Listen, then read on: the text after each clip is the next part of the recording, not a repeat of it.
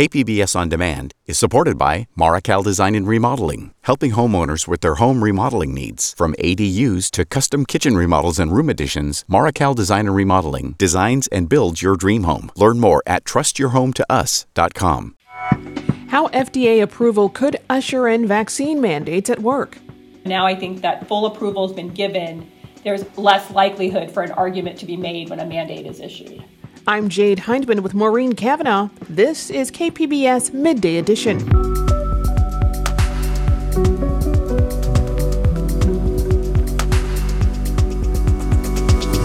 Vietnam veterans weigh in on the Afghanistan withdrawal. Uh, it's almost identical to the scenes that I saw uh, evacuating from the rooftop of our embassy in Saigon. A close look at how the governor's recall campaign was fueled by public school closures and the pandemic impact on this year's Vista Viking Fest. That's ahead on Midday Edition.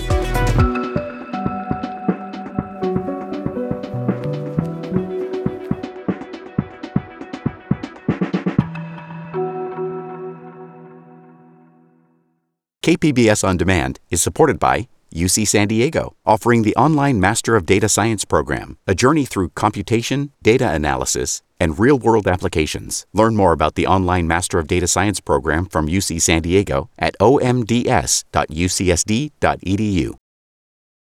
Yesterday, the FDA gave full approval to the Pfizer BioNTech COVID 19 vaccine for those 16 years and older. Even before the news came down, vaccine mandates from employers were already in the works. But will we now see many more? To talk about how this impacts vaccine mandates in the workplace, we're joined by Alreen Haeggquist, managing partner of the employment law firm Haeggquist and Eck. Alreen, welcome. Hi, thank you. So, how does the FDA's announcement yesterday giving full approval to the Pfizer vaccine change the way we're talking about vaccine mandates? So, from you know my perspective, and I think most employment attorneys would agree, from a legal perspective, it doesn't change. The emergency use authorization vaccines, with that, employers could mandate employees get them. I think this is just going to allow more employee employers to be more comfortable you know, putting a mandate in place because it's not emergency use authorization and there's not this legal argument that was previously made about them. And we think, we're predicting, more employees will be more likely to, who don't want to be vaccinated, will be more likely to get the vaccine. So I think that's how we're going to see it change. But from a legal perspective, I mean, employers could have mandated them before. Talk to me a bit more about how it's making more employers comfortable with the idea of a vaccine mandate. So prior to, I guess, get, giving full approval, there was an argument that was being made that because it was an emergency use authorization, that that was unlawful in some way, and that was challenged in Texas, and you know the judge threw it out, but there was at least an argument to be made, and I think that made employers uncomfortable because you know they don't want to face further liability, and so I think that made employers uncomfortable, and now I think that full approval has been given. There's less likelihood for an argument to be made when a mandate is issued. Mm. Even before this announcement, vaccine mandate plans had been in the works, especially in government agencies and the public sector. Do you now expect to see more vaccine mandates coming from the private sector? Yes. I think people have been talking about them. I mean, I think employers, you know, one, you want to keep your employees. You don't want to make people forced to do anything. They don't want to change the culture of their firm or their private practice. And so they haven't maybe wanted to push the mandate and they've encouraged vaccinations, but at the same time, they want to create a safe environment for all the employees that work there. And I think we're going to see more mandates come out because I think employers are going to be more comfortable pushing them out with the idea that most employees will get them and want to stay as opposed to leave and go somewhere else. Let me ask you this. So, what might these vaccine mandates look like? So, it, it's just in order to continue, you know, being employed here, we're going to require a vaccine unless you have an exception. And there's really only two exceptions that you can have. One is you have a disability exception, so you need to be accommodated by not getting a vaccine. Um, and if they have a note, you know, and the employer can accommodate that disability, then we're going to see the employer not require that employee to get a vaccine. And then the other exception would be a religious accommodation. So, based on their sincere religious beliefs, they can't get a vaccine. Besides that, it's pretty simple. It's, you know, this is going to be a new policy that this company is going to have. We're going to require our employees to do this, and then they're going to need to, you know, have somebody kind of take charge of that process um, and keep record of it. And so, one, I think it's going to allow other employees to feel safer, um, as well as the company to know that their workforce can be there um, without having to get regular testing and without having to wear masks. Hmm. Well, what are you hearing from small businesses in regards to how to tackle vaccine mandates with their employees? We hear more from employees. We're an employee rights firm, and so the calls that we get are primarily from employees who, you know, are telling us that their employer is requiring it and they don't want to get it. Um, and our response is is the same to everybody. You know, is they can require it unless you have some exception, unless you have a disability and your doctor saying you can't get vaccinated, or if you have a you know a sincere religious belief that prevents you from getting um, a vaccine. And even in those cases, if the employer can't accommodate you, right, the accommodation, for example, if you can't get a vaccine, you know, you can work remotely. If that's not an option for your employer, then they can still mandate it. And, you know, as a result, you don't have to continue working there. Does this get a little prickly in terms of, of HIPAA? You know, if, if you're an employee and now you have to divulge that you've got an, an autoimmune uh, disorder or something and you can't get the vaccine. I mean, are there any issues about that?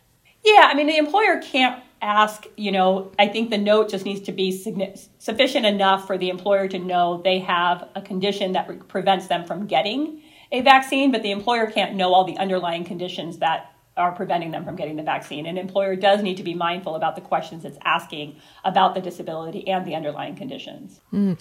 And for an employee who does not want to be vaccinated again, even now, what recourse do they have if their workplace requires one? to you know find a workplace that doesn't not everybody is requiring them not all employers you know want to have mandates in place and so there is going to be a split and so maybe finding a place that doesn't require it if you feel strongly about it I've been speaking with Alreen Haeggquist, managing partner of the employment law firm Haeggquist and Eck. Alreen, thank you so much for joining us. Oh, thank you for having me. Have a great day.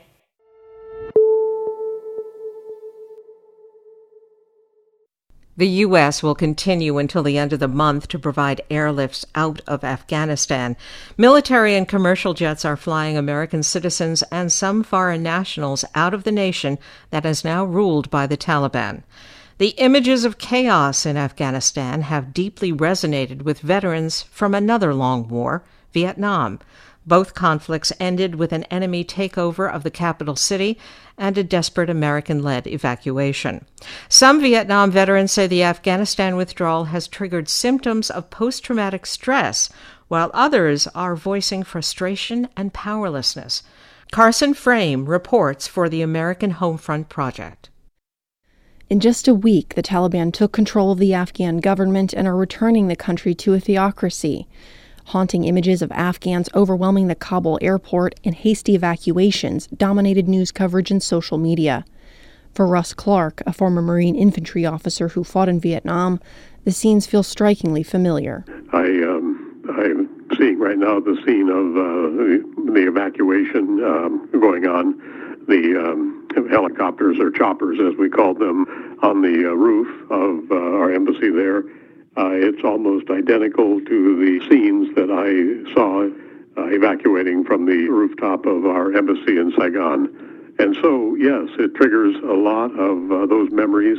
The emotions are much the same, too, with a heavy dose of grief and confusion over what it all meant. The feeling is one of um, pain, um, futility, a sense of uh, powerlessness, even embarrassment, uh, deflation, uh, all of those are what I'm naming uh, as part of what I'm dealing with right now.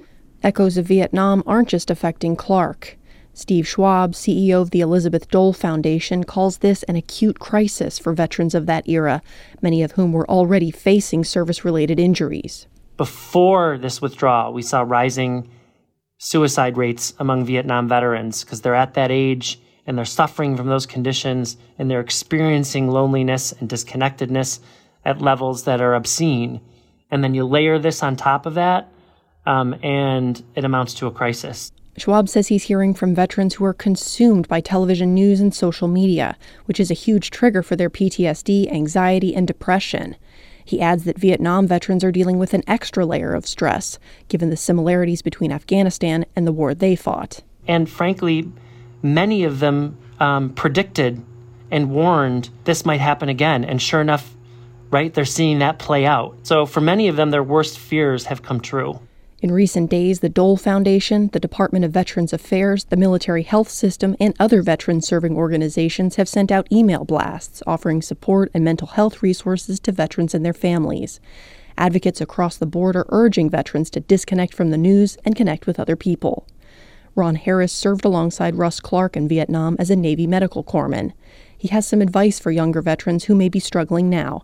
Get help. Talk with your friends, talk with those who were close to you during those times in Afghanistan and get get help. If you're you're having it bad, get into professional counseling now. You know, uh, when we came back from Vietnam, we didn't really have that stuff. Harris says he feels irritable and angry about what's happening in Afghanistan, but he credits his wife and family with helping him get through it, just as they did when he got back from Vietnam. The good things that uh, are in my life, I mean, I and am thankful. I have four great children, eight grandchildren, and I mean, we're heavily involved and invested in uh, family, uh, and that helps. Harris says it took him years to come to terms with his experiences in Vietnam. He hopes that with greater support networks, the after effects of war will be easier for younger veterans to manage. I'm Carson Frame in San Antonio. This story was produced by the American Homefront Project, a public media collaboration that reports on American military life and veterans. Funding comes from the Corporation for Public Broadcasting.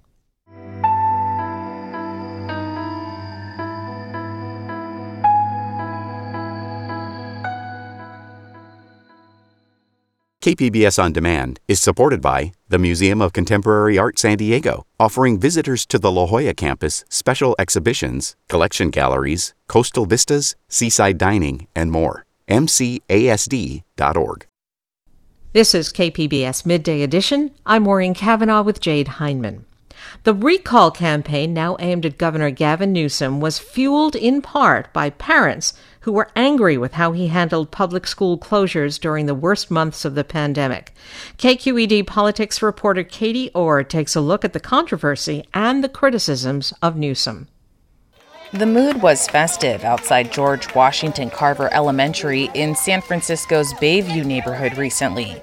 Parents clapped and cheered as students lined up to go inside for their first day back to school after summer break. If you are a third grader, Mr. Dolan and Miss Sayabong's third graders, Across the bay, mom Megan Bacigalupi was ecstatic to be sending her kids back to school in the Oakland Unified District. Myself, my husband, and I think my kids especially are just thrilled to be back with all of their friends in a full classroom and you know as close to normal as I think they have probably felt in a long time. Bacigalupi was extremely frustrated that her kids had to stay home last year as some private schools and a few public districts around her opened up for in person learning.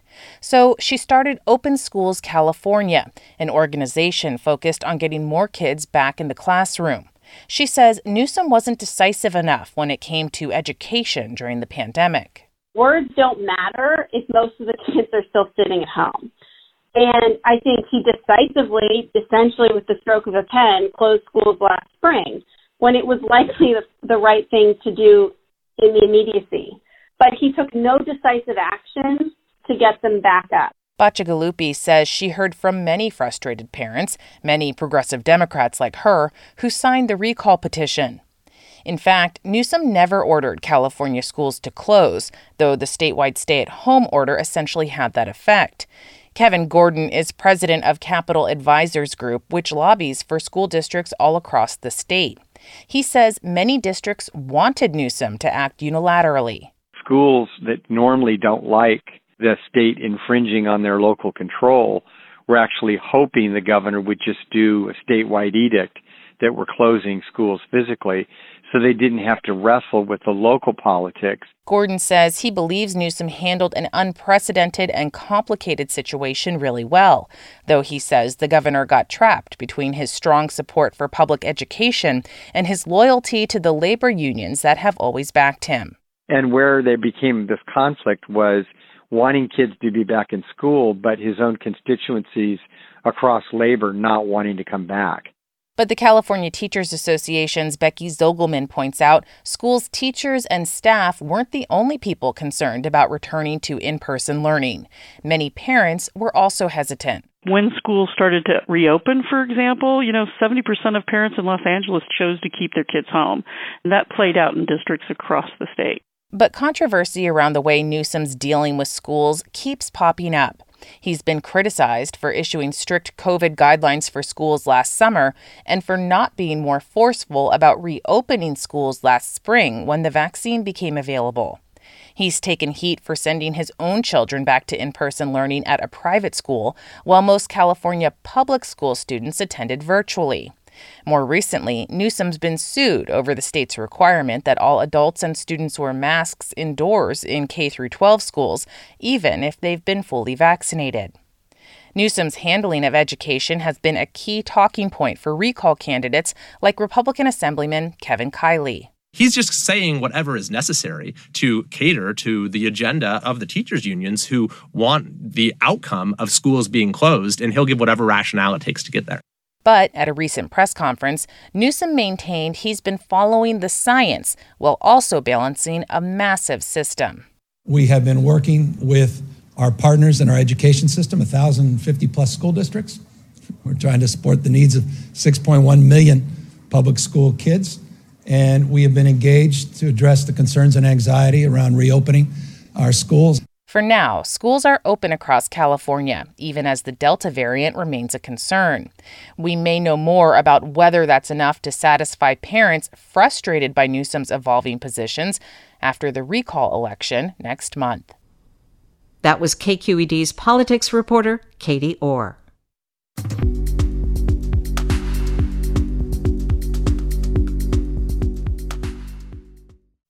San Diego's first chief race and equity officer, Kim Desmond, started the job this week. Desmond will be heading up the city's Office of Race and Equity, which was unanimously passed by the city council last year after the murder of George Floyd.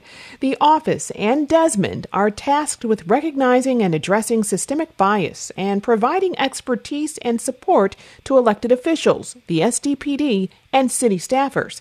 KPBS race and equity reporter Christina Kim caught up with Kim Desmond on her second day on the job to discuss what to expect from the Office of Race and Equity. Here's that interview. When you explain your job as the Chief Race and Equity Officer to your friends and family, how do you explain that job in just kind of the most simple, like layman terms? The way that I explain my job to my family and friends is important because it's the way that I live my purpose. And the way that I define it, I start out by saying, we can't spell community without the word unity. So when I explain my job to my friends and family, I say to them, we got to ensure that everyone's thriving. And we have to define what thriving looks like. We have to define how we make sure that everyone has their individual needs met. We got to make sure that everyone has opportunities, everyone has resources, and everybody has a city that's responsive to their needs in their neighborhoods. And how do you help that happen? What do you see as kind of like your role within this massive system to make sure that that is that that is exactly what is happening? My role is systems work. And what that looks like is going in to say, we need different things in different neighborhoods. We need to make sure that everyone has access to recreation centers, make sure that everyone has access to safe roads, to repairs in their streets, make sure that everyone has access to a quality education. And so my job is to work with all of our 11,000 city employees to understand how we bring action to local government services. And that means working with our employees to ensure that they understand what it means to unpack systemic racism. And so equity is about ensuring that we are meeting those disparities head on. So this office has never existed. It was just made in 2020. So you're coming into a new role. You're the first and you're also leading an office that hasn't existed. What are your priorities in the first 100 days and kind of what agenda are you setting for this first year? Although this is the first office, offices like this are popping up around the country. And so there are colleagues that I am tapped in with around the country that is doing this work. And so I'm not alone out here. Like we definitely are sharing best practices. And so as such, my first 100 days includes building out a race and social justice learning and development academy for city employees. We need for our all of our city employees to understand what it means to really do equitable work what it means to unpack and understand systemic racism. So that's my first priority is to make sure that our employees are really engaging with understanding what this work means historically and currently. The second thing I'm going to do in the first 100 days is really get out there and listen to our people in our community. I'm going to make myself very visible. I'm going to go out there and listen to the individual needs in every district. It's about individualizing our services to those different districts. And so I'm going to go out there and listen. I'm going to be going and doing town halls, individual meetings, and all types of things to ensure that I'm collecting information to inform our mayor on ways to continually build a more equitable and inclusive government. Last but not least, I also am going to go and make sure that we are looking at our budget decisions with an equity lens to ensure that we are creating an inclusive budget where all of those needs are prioritized. And so, most certainly, going to hit the ground in those first 100 days to ensure that all of our mayor appointees understand their role as leaders to make sure that they're leading the departments in ways that are building those outcomes. What are some of the biggest obstacles you expect to face in this new role? I mean, I know you've you're previously the chief equity officer in Denver. You have, you know, you've been around this work. So, coming now to San Diego, what obstacles are you anticipating? I think the, the largest obstacle in this work is knowing that you want to change everything quickly you want to look at and change historic inequities that have created disparities. So the hardest thing is watching those disparities. It's knowing it's going to take time. It's going to take time to chip away and organize our services and resources. The hardest thing I would say is also creating a space where everybody understands the work. Everybody understands how we define equity and what it means to lead in that way and be inclusive as a city employee. After the death of George Floyd, there was a rush of investment by city leaders, by corporations to really address and invest in racial justice and equity. Do you worry that this is a temporary investment? I don't think it's a temporary injust, uh, investment. I think that historically, this has been a problem that we have seen in terms of how institutions have not created the outcomes that we want to see. So, what I see is that people are here to make sure that this work is sustained. They're here to make sure that these systems are confronting and dismantling structural racism and structural inequity that have been baked into systems for centuries.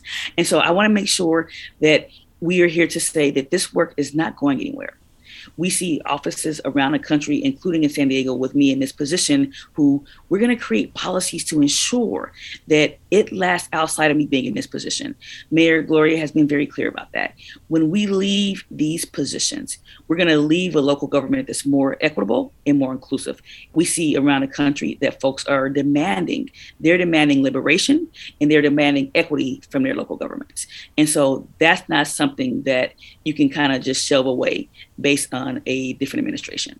What do you say to people who are questioning even the need for this type of office? You know, they think that maybe this is just a performative gesture from the city. How do you begin to explain the role that this office is going to have and also regain that trust? To regain the trust, I would say to folks, and sometimes individuals don't see themselves in equity. Everyone is diverse, everyone has a unique need our words, our, our roads serve as connection points. And to folks who are questioning this work, I would say to them, when one of us is thriving, all of us is thriving. It's about caring that in our neighborhoods, there may be different needs, and you want someone's going to respond to your need. Do you ever think that it's like the onus shouldn't fall on people of color, on black women to fix structural racism when the problem wasn't created necessarily by people of color in the first place?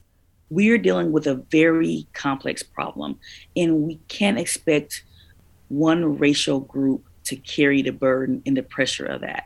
As a Black woman in this work, it most certainly is heavy to carry on my shoulders. And so um, I expect to partner with all of my white colleagues to ensure that they understand their work, their role in carrying forth liberatory work in local government. You know, all of us have a role in this work and we all need to see what that role looks like. It may be different.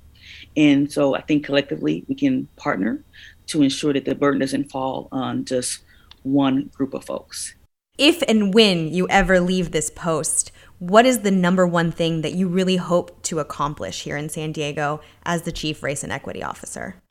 I would say to create a lasting policy that ensures the integrity of the office remains. When we leave when I leave City Hall, when Mayor Todd Gloria leaves City Hall, we want to look back and say, we have created policies that have lasting generational change. So that way future administrations can come in and say, we're going to keep the we're going to keep the ball moving. Culturally, we say we're going to keep carrying the water. And so we're going to carry the water. And then when we get to the parts where it's time for us to stop, we're going to make sure that that water continues. Thank you so much for speaking with me, Kim. You're welcome. That was Christina Kim speaking with San Diego's first Chief Race and Equity Officer, Kim Desmond.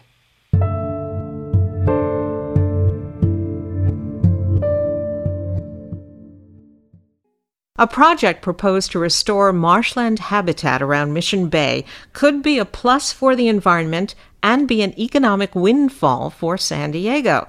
That's because the carbon that may be trapped in the existing wetlands could be used to offset pollution goals for the city. But the Rewild Mission Bay proposal is in competition with an alternative proposal to cut back on marshland and build more amenities around Mission Bay. A coalition of the Audubon Society, the Kumeyaay Nation, and Scripps scientists are urging the city to study and adopt the Marshland Reclamation Plan. Joining me is San Diego Union Tribune reporter David Garrick. And David, welcome. Hey, thanks for having me. Why do scientists believe that there may be significant amounts of carbon trapped under Mission Bay? Well, that's sort of what marshland and, and wetlands do. Um, they pull carbon out of the atmosphere, like lots of plant life does, but they do it at a more accelerated rate. And then they put it underneath the surface uh, uh of the ground. So when we use the word trapped, it's almost like trapped in a good way. We want to trap carbon, we want to get it out of the atmosphere so it's not creating climate change and heating up the planet. So this is a good version of trapping. And Mission Bay traditionally was mostly marshland, wasn't it? The entire thing was a giant marsh. And, you know, humans decided we had power over nature and that why would they want this silly thing that's half water and half land? And so after World War II, it was dredged to be all the areas were either land or or water, as opposed to what it used to be, which was sort of a tweener. The entire area was sort of half water, half land, very marshy. And do we know what types of vegetation existed there? Lots of native veg- vegetation. I'm not an expert on the specific details, but lots of California native stuff, uh, which is sort of another important thing. That's a, a, side benefit of this. There are a lot of ecosystems that will benefit from restoring this marshland birds, plants, fish life that, that has struggled in Mission Bay since the area was dredged and turned into a water park after World War II. How would the carbon that is trapped under the bay be measured? Basically, they're going to use sediment coring, sample dating, and geochemical analyses and those are sort of fancy scientific terms for sort of checking the the rock and the dirt underneath Mission Bay to see how much carbon is in there. And why would trapped carbon equal an economic benefit to the city? Well, the way that some carbon proposals work as we face these, you know, daunting climate change uh, challenges are that you can use offsets. If you uh, trapped carbon in some other part a part of your city, then you can maybe account for areas where you're creating carbon as a city. So, as part of the city of San Diego's climate action plan, the more carbon sequestration they can show in some areas allows them to emit carbon in other areas or sell it to businesses or other cities. So, it could be a financial windfall as well. And how much do they estimate this trapped carbon could equal economically? They've said millions, which is a very vague word. I don't know if that's hundreds of millions or 3 million, but they've said millions. But I think honestly, they don't know, maybe because this was a marsh for a long, long time, dating back to the Kumeyaay Indians, as you had mentioned earlier, and probably even longer than that. So the amount of carbon under there could be shockingly huge. I, I'm not an expert on such things, but in other words, it's hard to know the amount that might be under there. There is some existing marshland left in the area. Where is that, and do people have access to it? It's a very small corner. Uh, it's called the Kendall Frost Marsh. It's right off of Crown Point, if you know part of Mission Bay Park. And it's only about maybe 40 to 60 acres, and it's all fenced off. You know, the city faces this dilemma, and sort of the scientists like you want people to have access to the marshland so that they can appreciate it and support it but also access damages the marshland. So basically they open it up once a year in february for the public to come in and wander around and, and check it out. And scientists have access on a more uh, frequent basis but it's basically fenced off from the public to preserve it because it's the last remaining marshland in mission bay and it's sort of a precious commodity. So, if the Rewild Mission Bay proposal is accepted, what areas surrounding the bay would be part of that expansion? We're not 100% sure, but we can we know for sure that Campland on the Bay would be part of that. RV parking would move to a new location, but the current site of Campland on the Bay would become all marshland. And then the De Anza Cove Mobile Home Park, part of that would become wetlands. And that's sort of the key area of dispute. Everyone accepts that Campland on the Bay will become marshland. The question is how much of De Anza Cove will become marshland? The city's proposal has a small amount. The rewild proposal has most of it. And what was the city planning for redevelopment in that area if it's not marshland? Yeah, um, you know, restaurant, uh, uh, recreational activities, uh, you know, volleyball courts, a wide range of things like that. Which I mean, a lot of the public would really like, you know, to see. But obviously, marshland and climate change are sort of, you know, uh, I think some folks think a higher priority than more recreation. I mean, Mission Bay Park has a lot of recreation already. Some would argue. Do scientists hope that what they learn from Mission Bay may help carbon sequestration projects across California? For sure. I mean, they say this could be a model. It's a very unusual to have a giant marsh this large. Uh, you know, I don't think there's any others in California. I'm not an expert on the entire state, but I think it's a pretty unique situation. And so it definitely could uh, provide some valuable lessons and, and information. I've been speaking with San Diego Union Tribune reporter David Garrick. David, thank you. Thanks for having me.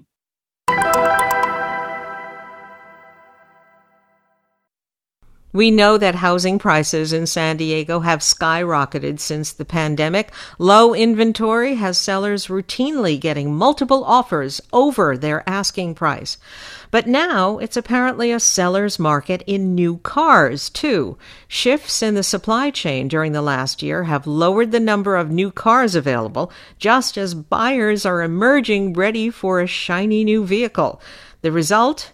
Car dealers getting bids over the manufacturer's suggested retail price, something virtually unheard of in the industry. Joining me with more on the crazy car market is San Diego Union Tribune energy reporter Rob Nikolewski. And Rob, welcome. Good to talk to you again, Maureen. The pandemic not only caused a slump in car sales last year, but it shifted around the supply chain, causing this low inventory of new cars. Tell us what happened.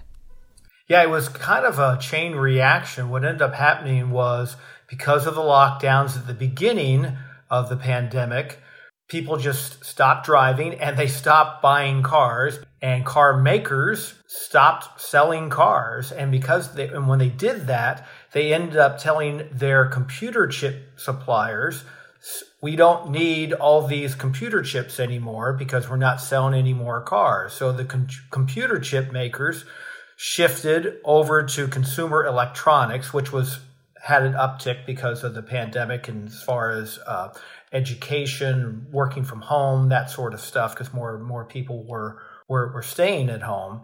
Then we got into late summer last year, car sales started picking back up.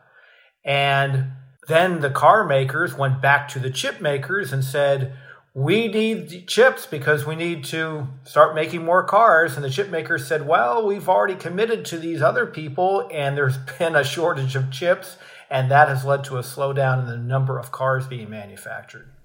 And how is the new COVID surge in Asia slowing recovery as well? Well, because the Delta variant has hit Southeast Asia very hard, and Malaysia is a big maker of these computer chips that go into cars as you know in their brake sensors and their entertainment systems into new cars. Well, they have not been able to pick up the pace to make up for all the uh, the need that car makers have for these chips. What's happening these days when people go car shopping? I guess good deals are pretty much gone. Yeah, they're pretty much out the window right now. In fact, I got the tip on this story because I was talking to a friend of mine who was in the market to buy a new car. He wanted to get a Toyota RAV4, and he was telling me, "Oh, I went to a local dealer and um, I asked them about the RAV4 and I was interested in buying it. And the, the uh, salesperson there said, well, we're really down on, on, on the, uh, on inventory. Our inventory is really down. But on top of that, sir, I just wanted to let you know that if you want to get this particular car, you're going to have to pay the sticker price $5,000. And he said, what? And that's, he told me that story and I that's how I got ended up writing this story for the Union Tribune because I I had not heard that before, but I called a few car analysts and they told me, yeah, that's what's happening out there. Now, by tracking new car registrations in California, you can see that sales are booming this year. How much are they up? They're up 32% in the first six months of this year compared to the first six months of last year. And when you look at just the second quarter numbers that came out recently, the second quarter of this year up 96% compared to the second quarter of last year. And that was really, you I mean, you're talking about the second quarter, you're talking uh, April, May, June. Those were really the, the doldrums for the car uh, industry as far as car sales go last year. So up 96%. So it's, it's a big number, but it's not that surprising compared to last year. And what about San Diego's numbers? San Diego's done better than just about any other region in, uh, at least among the major regions in California. San Diego's up 35% over the um, first six months of this year. That's uh, a few percentage points better than the LA slash Orange County area as well as the Bay Area. And are electric vehicles and hybrids affected by the production crunch too? Yes, they are because a lot of the same computer chips go into electric vehicles as they do into uh, internal combustion engine vehicles. Uh, but electric vehicle sales have, have uh, done very well. If car dealers can get a car, whether it's an internal combustion engine vehicle or an electric vehicle, they can sell it at this at this point. Now, how has the shortage of new cars affected the used car market? Rather dramatically.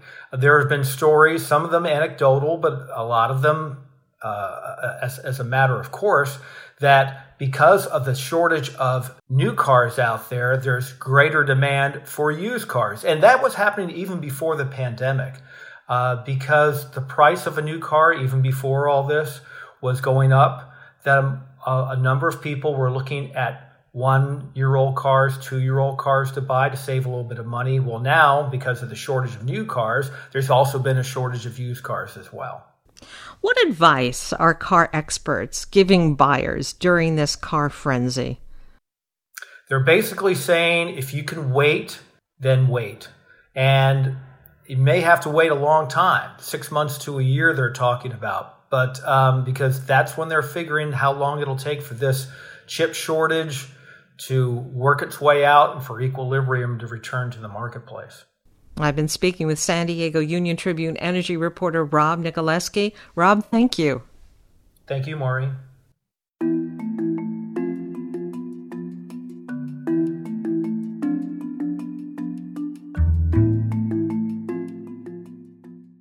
KPBS On Demand is supported by Under the Sun Foundation, presenting the Candlewood Arts Festival in Borrego Springs, featuring temporary public art projects that engage community and place. March 23rd. More at candlewoodartsfestival.org. You're listening to KPBS Midday Edition. I'm Jade Hindman with Maureen Cavanaugh. Every year, community groups in Vista come together to put on the Vista Viking Festival at the Norway Hall. But with the onset of the pandemic last year, the festival had to pivot and take its world online. The same is true this year. Annika Colbert, the host of KPBS's San Diego News Now podcast, spoke to James Nelson Lucas, the director of PR and media for the Vista Viking Festival. He begins by describing a pre pandemic festival. Here's that interview. Well, if you've ever heard of a Renaissance fair, it's like a Renaissance fair only 500 years earlier in history. Um, so uh, we have our Viking encampments where we're living history Viking groups have their own camps. They all have their own specialties. One group runs our weapons range where you can come and shoot arrows and uh, throw axes. Another one runs our blacksmith shop so there's lots of shopping, there's food, there's music and entertainment, and lots and lots of Vikings. So, what would you say the atmosphere is like at an in person festival? Oh, jovial and convivial, I would say. We the festival is actually an outgrowth of our own internal festivals, so you really get that feeling that there is a family there. It's like uh, being invited into our home, really, the Viking Festival, and getting to see what we do all year round once a year. So I know Viking Festival was virtual last year as well. How did that translate to going online? What was all involved? Well, I had to uh, get all of the entertainment uh, lined up. Some of them were able to do live shows. Some of them pre-taped some things especially for us. Uh, I had to deal with the merchants, those of those of whom uh, sell online, make sure that they were advertised. I got all of my different uh, Viking groups to do uh, different videos of how they set up their camp and what their specialty is. And uh, we invited people to come and watch all of that online. We had a, a fairly good uh, a fairly good turnout on the online festival, and uh, many people enjoyed. We got to have entertainment, uh, especially that we don't get to have every year. Some of the bands only come one every other year or something like that. So I was able to choose from all of our our uh, uh, vendors and entertainers we've had over the years. And uh, I, I imagine the biggest question right now that fans have is um wh- why is the festival online again this year? Well, as as everybody knows, the things with COVID have been in such flux.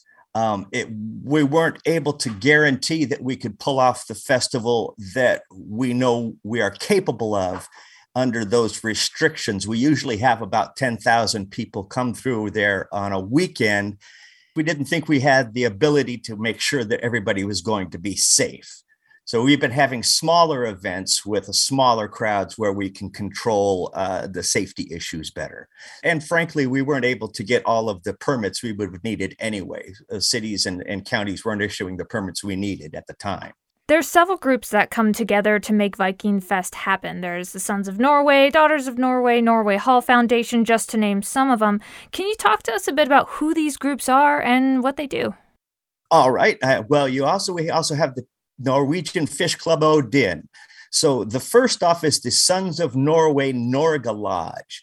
They are the very beginning of all of this. They got that land in Vista in, night, in early 50s, and our hall was built in 55.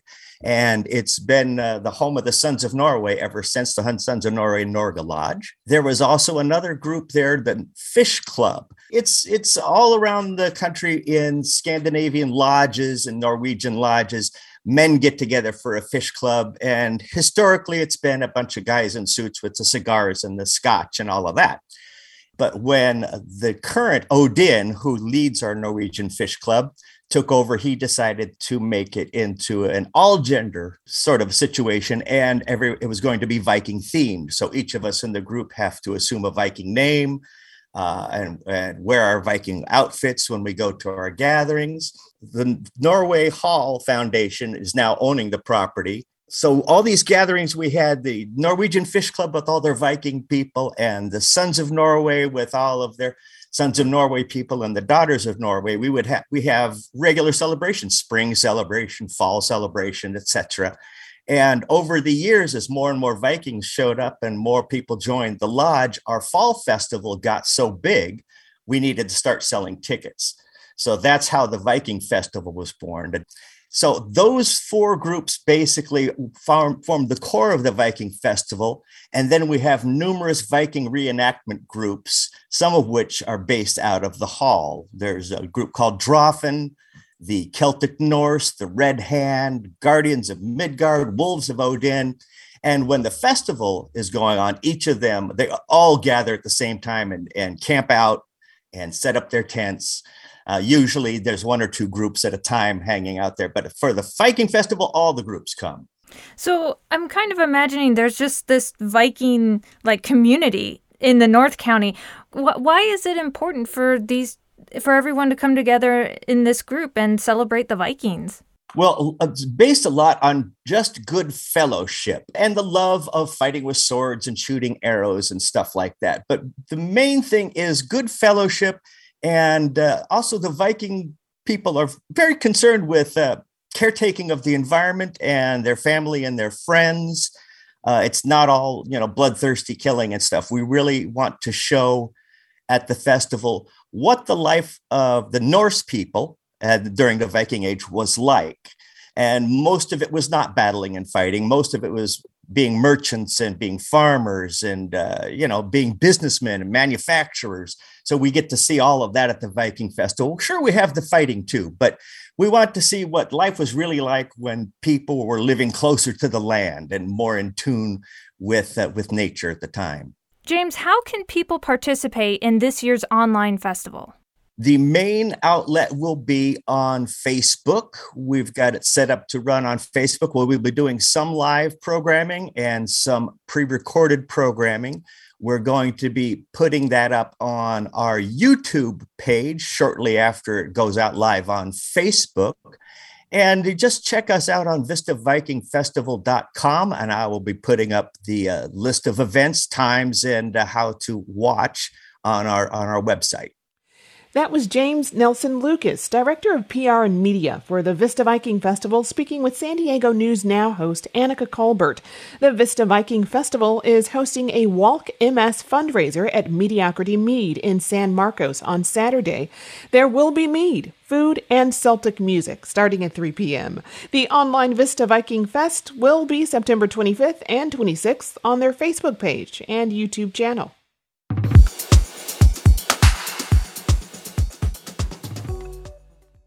KPBS On Demand is supported by Under the Sun Foundation, presenting the Candlewood Arts Festival in Borrego Springs, featuring temporary public art projects that engage community and place. March 23rd. More at candlewoodartsfestival.org.